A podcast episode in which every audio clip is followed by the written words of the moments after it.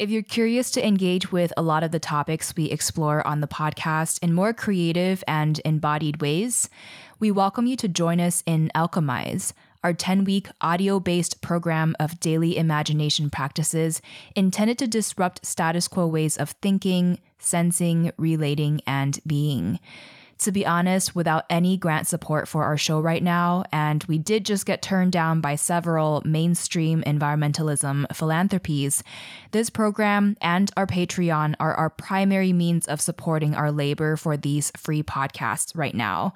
We really want to remain untethered to corporate interests, and every small contribution to our Patreon or enrollment in our program Alchemize helps to ensure that we can continue producing these vital conversations that feature voices and perspectives often sidelined from mainstream media.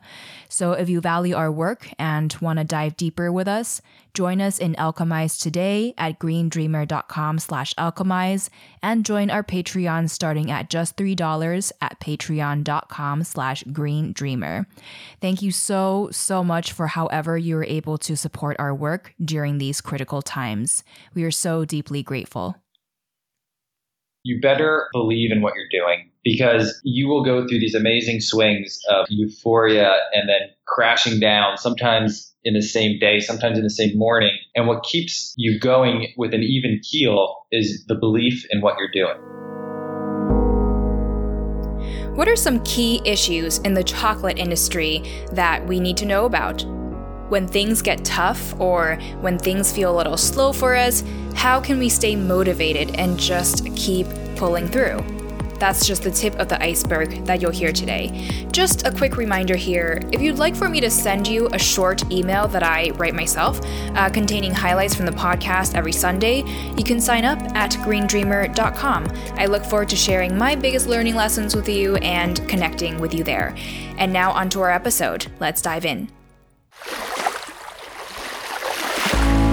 Hey, it's Kamea Chayne, and this is Green Dreamer, a podcast for creatives, visionaries, and entrepreneurs dreaming of a sustainable future. Thank you for bringing your light. If you haven't already, make sure to hit subscribe, and together, let's learn what it takes to thrive in every sense of the word.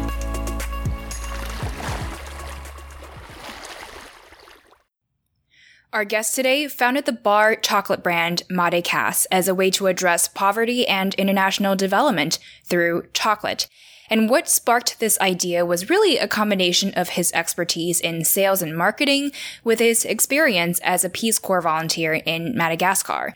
So today, his mission is to change the way that the world experiences chocolate, from the cocoa farmer to the customer. Which, by the way, if you haven't already tried their bar chocolate, you have to. I'm obsessed. I mean, beyond the amazing things that the company is doing, their dark chocolate tastes freaking amazing. I can't even put it into words, but I'm addicted personally to the 92% dark chocolate and I always need to have my home stocked with this bar chocolate. So make sure to try it out if you haven't already. Make sure to try the 92% one out if you are a fan of bitter, super dark chocolate like I am. But for now, let's hear directly from Madécasse's founder. Green Dreamer, starting with what inspired his passion for sustainable development, here's Tim McCollum. I was a Peace Corps volunteer in Madagascar right after college, and that was a great experience. Um, I hadn't left the country really before then, so or I had, but I'd never had experienced poverty before on that level. Um, so the passion for the business really started from a humanitarian perspective, mainly poverty. We wanted to figure out how we could improve the standard of living for people in Madagascar, which is about the 10th poorest country in the world. And over time, um, we've also figured out how to solve a pretty um, significant environmental problem.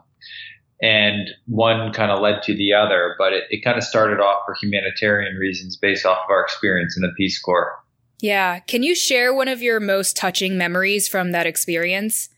Oh, wow. Um, I, you know what I'd say broadly? I think what's most moving about that experience you're an outsider. You go into a, a, remote part of the world where people live differently. They have different languages, different values. And at first, you're a stranger, right? You're an outsider. You know, they have a word for a foreigner.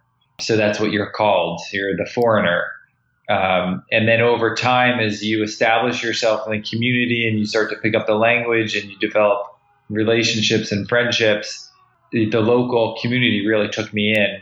And instead of calling me foreigner, they started to call me different terms of endearment, which are like uncle or cousin or brother. So I just think that idea of you, you show up in a village in the middle of Madagascar, people just call you foreigner. And then within a couple of months, they're calling you something with a lot of respect behind it. It's, it's a very moving experience. And then, you know, a little more specific, you, you just witness poverty at a level that, you know, unless you're in it, living in it, it's very hard to conceptualize what that's like for people. And, you know, in my case, it's, you feel as though you have to do more than volunteer because volunteering is great, but it's not in and of itself a sustainable endeavor. And going back to that piece about how they really took you in, what do you think it was that helped them to see you going from an outsider to being a part of the community? Do you think it was just you spending enough time there or what do you think it was that made that shift? Yeah, th- this is, I have to give all the credit in the world to the Peace Corps and how they set up the program. But a couple of things. So, one is local language. You speak the local language, you learn it. Very few foreigners in Madagascar can speak the native language. Most people speak the colonial language, which is French. So, to be able to speak local language is important. The other thing is, we lived at the level of the people. Uh, back then, our, our stipend was about $90 a month, which was actually quite generous compared to the members of the community where I worked. But it's not enough to have things like a television and a car and a phone. Um, it's just enough to eat and to get by, but it forces you to live at the level of the people versus most NGOs or nonprofits come in and they, they, they're not there long enough or integrated enough to speak local language. And, um, you know, they, they drive around in SUVs. So it, those two things, living at the level of the people and being forced to speak the local language are to me the two two things that make the biggest difference. Yeah, so it's really about integrating yourself into the community and showing people that you're trying to live the way they are and you're trying to understand the way that they live. Exactly. It's like you have to develop that perspective. You have to look at things the way they do and I think in that effort is where you gain the respect. But it's something that you can't really fake, right? You can't fake learning a local language um, or showing up every day with your with your neighbors and community members. It's something you do or you don't. And then, what was your journey like that led you to starting Madécasse? So that was, um, I'd say, a philosophical journey at first. I entered the Peace Corps very wide-eyed and optimistic about volunteering, and I left with a deep sense that the path to sustainability is through the private sector. Um, so I came back to the United States and I spent company in sales and uh, marketing. But I'd never really, in those six years, a day never went by where I didn't think about Madagascar. And I ultimately wanted to take that private sector experience and uh, apply it to something in Madagascar with the intention of having a sustainable business. So it was a very roundabout journey. Started in the Peace Corps and then private sector, but always knowing ultimately I want to combine what works with the private sector with what the needs are in, in a country like Madagascar. Mm-hmm. And what was your biggest light bulb moment connecting the two? So, like, what was your greatest learning lesson from the private sector that you then applied to? No one one singular moment. I know it's easy if there is. Um, but the reality is this this has been a series of connecting dots after dot after dot. And there may, may be one or two things over the years that were very significant in terms of execution and figuring out how to do it. But it, it really has been an iterative um, process of building out the business. For sure. And what do you think has been one of your greatest challenges building up the brand? So I, I look at them in two ways because we're vertically integrated, which is very rare in chocolate. So I look at the supply chain, and there's a, a, number of challenges there. And then the brand building and the sales and distribution in the US, those are two entirely different businesses. So they both have their own sets of challenges and circumstances. Biggest challenges on the supply chain side has just been execution, right? How do you zero to where you want to be um, without making too many mistakes along the way when there isn't a real template for what we're doing? But some of the you know bigger breakthroughs there are relationships we've built with cocoa farmers, and again, it, these aren't things that happen overnight. These are things that happen over a, a three, four, five year period. So relationships with cocoa farmers, understanding how the private sector in Madagascar works, which is a lot different than the private sector here. Those have all been very hard challenges. And then in the US, it's really breaking through the clutter because there's no shortage of chocolate on the shelf. So getting our product to stand out and getting more consumers to pick it up. I mean, that's easily historically our biggest challenge. And I think will always be something that we're, we're trying to do better and better. So on the supply chain side, what is the supply chain of a typical chocolate brand look like? And what is Madécasse's model able to accomplish by being more direct? Good. So in terms of cocoa farmers, we're able to deliver 65% more income. And cocoa farmers are globally uh, below the poverty line. So more income has made all the difference in the world for about 85 farmers that we work with. We also have a lot more ownership in our model, meaning more sense of pride and accountability for cocoa farmers because they're also involved in other parts of the process. We get them into a chocolate making environment so they can see how chocolate's made and they take that back to the farm with them, which is something that is kind of impossible to do unless unless you're vertically integrated. So those are that's one example. The other is just through the model of manufacturing at origin, which is our, our ambition. So we've done that for about seven out of the nine years we've been in business. We're in the process of building a new factory in Madagascar, but the whole idea there is we're able to source other materials locally, not just the cocoa, but the packaging and then the, all the value added activity of manufacturing all happens in Madagascar, which means more values kept at origin. For sure. There was an article recently from Bloomberg that said that Hershey is going to spend $500 million making more sustainable kisses. And on your social media, there was a comment saying that this kind of essentially treats the symptoms of poverty while ignoring the root cause. Can you kind of walk us through the reasoning behind this and what targeting uh, the root cause of poverty through chocolate could look like? Yeah, so if you if you look at it, and this, this is pertaining to West Africa, right, where 65% of the world's cocoa comes from, and West African cocoa farmers are are far worse off than your average cocoa farmer in Madagascar. So the issue is you have a you have a big company, and the goal is to source your raw material as efficiently and as um, inexpensively as possible. So the the price in West Africa for cocoa is about a dollar eighty per, which uh, a farmer can't live off of, right? So you have abject poverty throughout the cocoa farming regions of West Africa because the price paid to the farmer is so low. And the price paid to the farmer is so low because the cocoa is being used in products that are 90% milk and sugar. So, you know, a Hershey's Kiss or an M&M those aren't high quality products. So you don't want good cocoa and you want to pay the least amount possible for it. So cocoa farmers are just in the position where like they're not being paid for their crop. So then everyone knows it. And then the proposed solution was, I think, $500 million into community development. But the real solution is just pay, pay more for the raw material and the, and the problems start to go away. So is there anything we as consumers can do to help inspire this sort of change in such large corporations? Yeah, of course. I mean, it, all comes down in, in, chocolate. Like dark chocolate's better for you, so you should be eating more dark chocolate. Has less sugar, which means that product's healthier.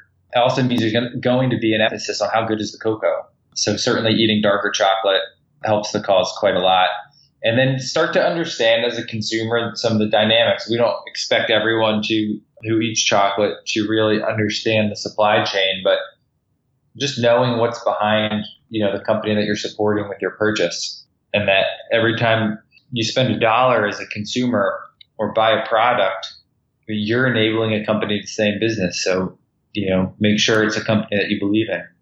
For sure. And for me personally, I've never really been loyal to a specific chocolate brand until I came across Madécasse. And I always have to have your 92% dark chocolate like stocked at home. Um, so it's delicious. And I know that it's stocked at a bunch of major retailers in the United States, like Whole Foods. What do you think has been key to Madécasse's growth in terms of like the market in the United States and just it becoming established as a chocolate brand in spite of all this competition? We're not there yet. So we're, we're still establishing ourselves but it's happening and it's it's really exciting to see. So part of the success is having really good retailers and good relationships, people who understand the brand and the mission and want to support that. So Whole Foods is a great example. They're they're a terrific partner. The other is as a brand, it doesn't matter if it's chocolate or any product, you've got to get some fundamentals right around your price point and how you promote and what your packaging looks like. And early on, we didn't do a very good job of that. More recently, we have. So we start to see the impact there. But it's not overly complicated, but you have to make sure you you you get some of the fundamentals right. And then for us, you know, it's always about the, the quality. There's a very unique type of cocoa from Madagascar, and the the quality is is among the best in the world.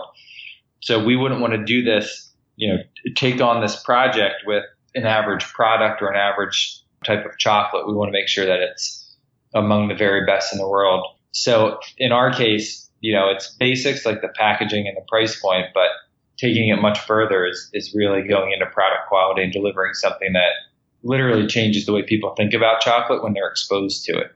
So, knowing everything that you know now, if you were to start all over again, what would you do differently to help ensure that you have the fundamentals down in the beginning? That's a great question. In some ways, it's like impossible to answer because you don't get that opportunity.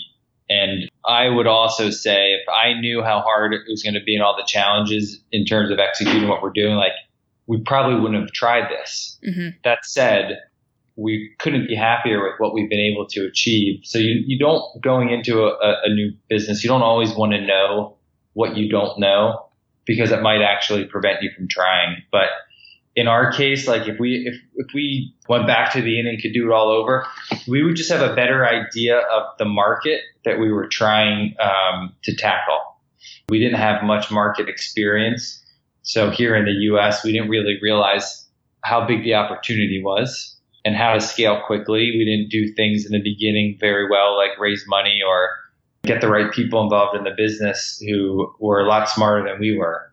We didn't do that early on and I think that's where a lot of startups probably misstep as well. So let's say if you were giving advice to someone who's just starting out, what would you tell this person?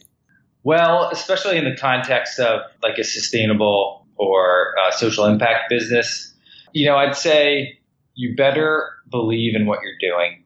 You, you can't feign belief because you will go through these amazing swings of like euphoria and then crashing down, sometimes in the same day, sometimes in the same morning. And what keeps you going with an even keel is the belief in what you're doing. That's probably the most important thing. And you've got to be honest with yourself because again, you cannot fake that. The other thing I always tell people is reach out and find as many people as you can who are a lot smarter, more qualified to be doing the job that you're doing.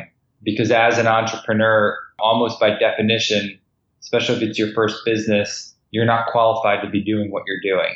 So find the people that are, listen to everything they say, and then find that 8 to 10% of what they say or what they're advising that makes sense for the business that you've been put on this planet to build. Because you can't just take advice from qualified people and copy it. You've really got to figure out what's the right advice for the business that you're trying to build. So it's really a strong belief in what you're doing. And um, I feel like as entrepreneurs, a lot of times we're control freaks and want to do everything our way, but it really helps to listen and learn from other people. Yeah, get those people involved in the business as fast as you can and listen to them, but also know what's going to work, what percentage of the advice, or you always find little nuggets that are like very, very important to your business. And kind of taking a step back, looking at the chocolate industry, what are some key insights and issues that we should know about as consumers? So, globally with chocolate, we kind of touched on it, but uh, cocoa farmers don't make enough money farming cocoa to keep farming cocoa. And they're 5,000 miles away in other parts of the world, in Africa and Latin America. But the, the, the people responsible for harvesting the crop and growing the crop that feeds the chocolate industry are not taken care of. Um, I wouldn't say that they're intentionally abused or left behind. It's just the way that the industry has been built up over the last 150 years. So uh, just understand where the cocoa comes from and the conditions of the people who harvest it is probably the first thing. The other thing is our palates in the U.S. have been watered down over the years because we primarily grew up on milk chocolate, which is 90% milk and sugar. And there's a growing awareness of what dark chocolate is and how it ought to taste. And it is much, much better than the product, you know, or the products that have been available before this point. So it's really understanding the, the conditions of the supply chain and where, where cocoa comes from, but then also what makes a good, a good uh, chocolate bar good. So as individuals, as consumers, it's really just asking more questions, learning, you know, what this company is all about before buying chocolate from them. Yeah. Or, you know, I, it's a bit of an impulse buy too, because you might not go into a store expecting to buy chocolate and then the next thing you know, you're walking out with chocolate. But if, if you have it at home with you, like, yeah, I mean, it's a, I would say chocolate's a sensitive product the way that something like coffee is, where it originates from an underdeveloped part of the world where people are quite poor. So you should have some type of idea uh, about you know the brand that you're buying. You should have some idea about what they're what they're trying to do in the world. And then taking a step beyond the chocolate industry, what do you think we need most to help address poverty and support sustainable development in our world today? Um, you need businesses and entrepreneurs that care and that hopefully set up the business from day one to solve the social problem and not businesses that think it's good marketing to pretend that they're solving a problem. So those are two two very different scenarios.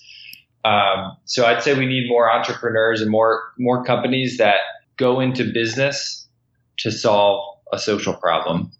And how do you think we can inspire more entrepreneurs to build this into a core part of their company? Is it just more awareness across uh, the world about all the issues that we have? I think it's already happening. I mean, it's definitely happening.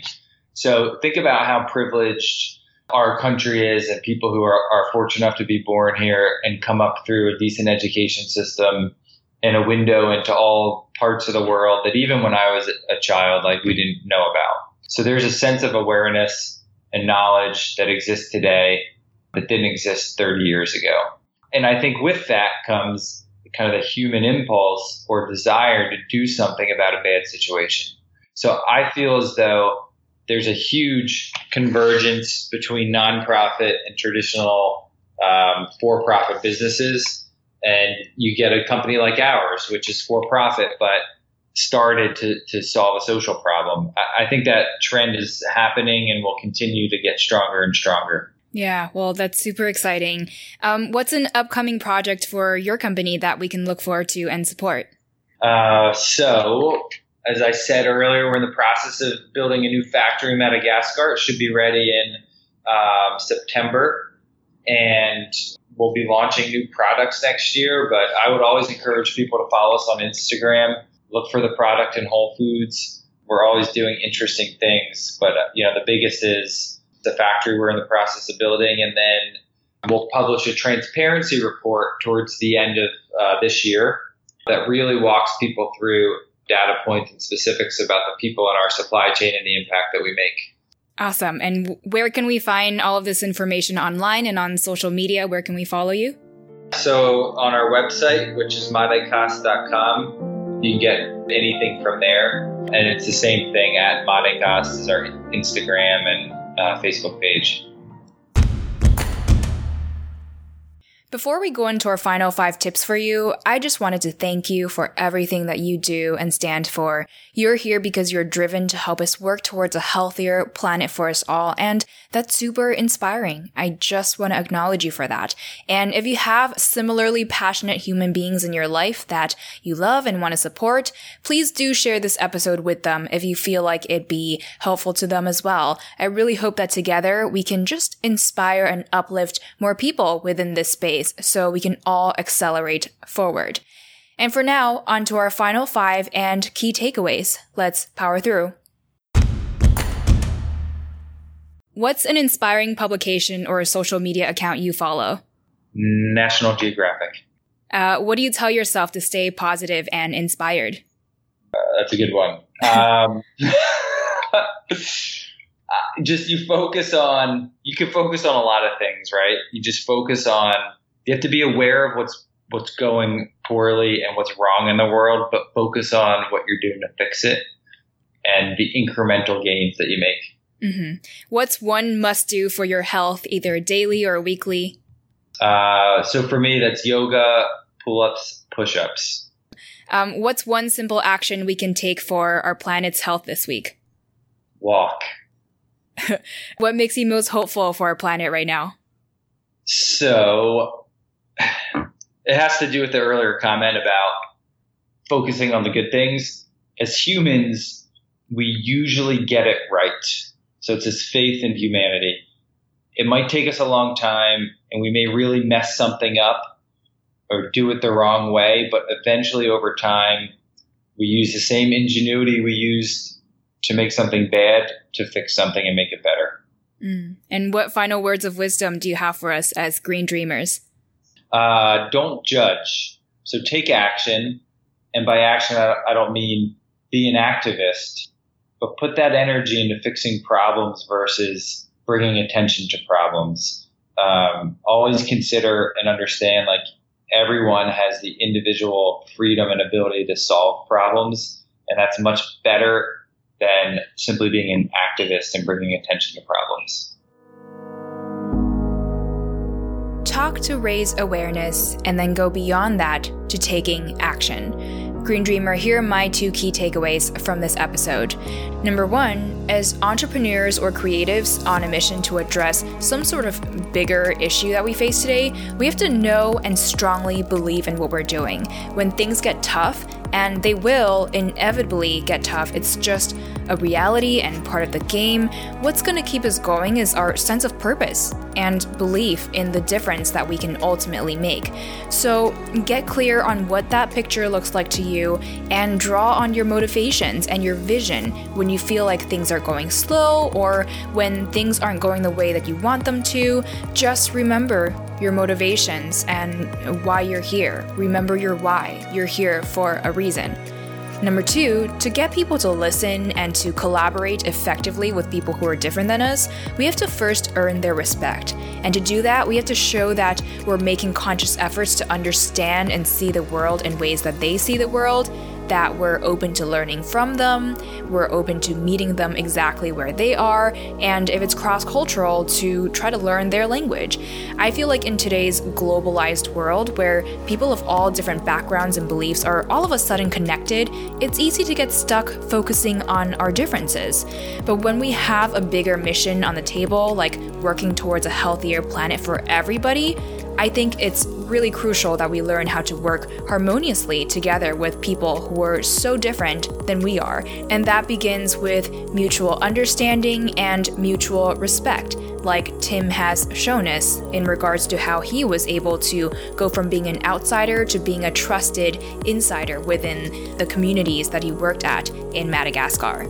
And there, that's a wrap for this episode. You can find the show notes at greendreamer.com slash 38 and follow me on Instagram at Kamea Chayne, K-A-M-E-A-C-H-A-Y-N-E, where I share some behind the scenes of producing this podcast, ongoing updates, inspirations, and so forth. So yeah, I look forward to connecting with you there. And for now, just remember, now more than ever, our planet needs your light to thrive. So if you haven't yet, hit subscribe and Green Dreamer, I will catch you later.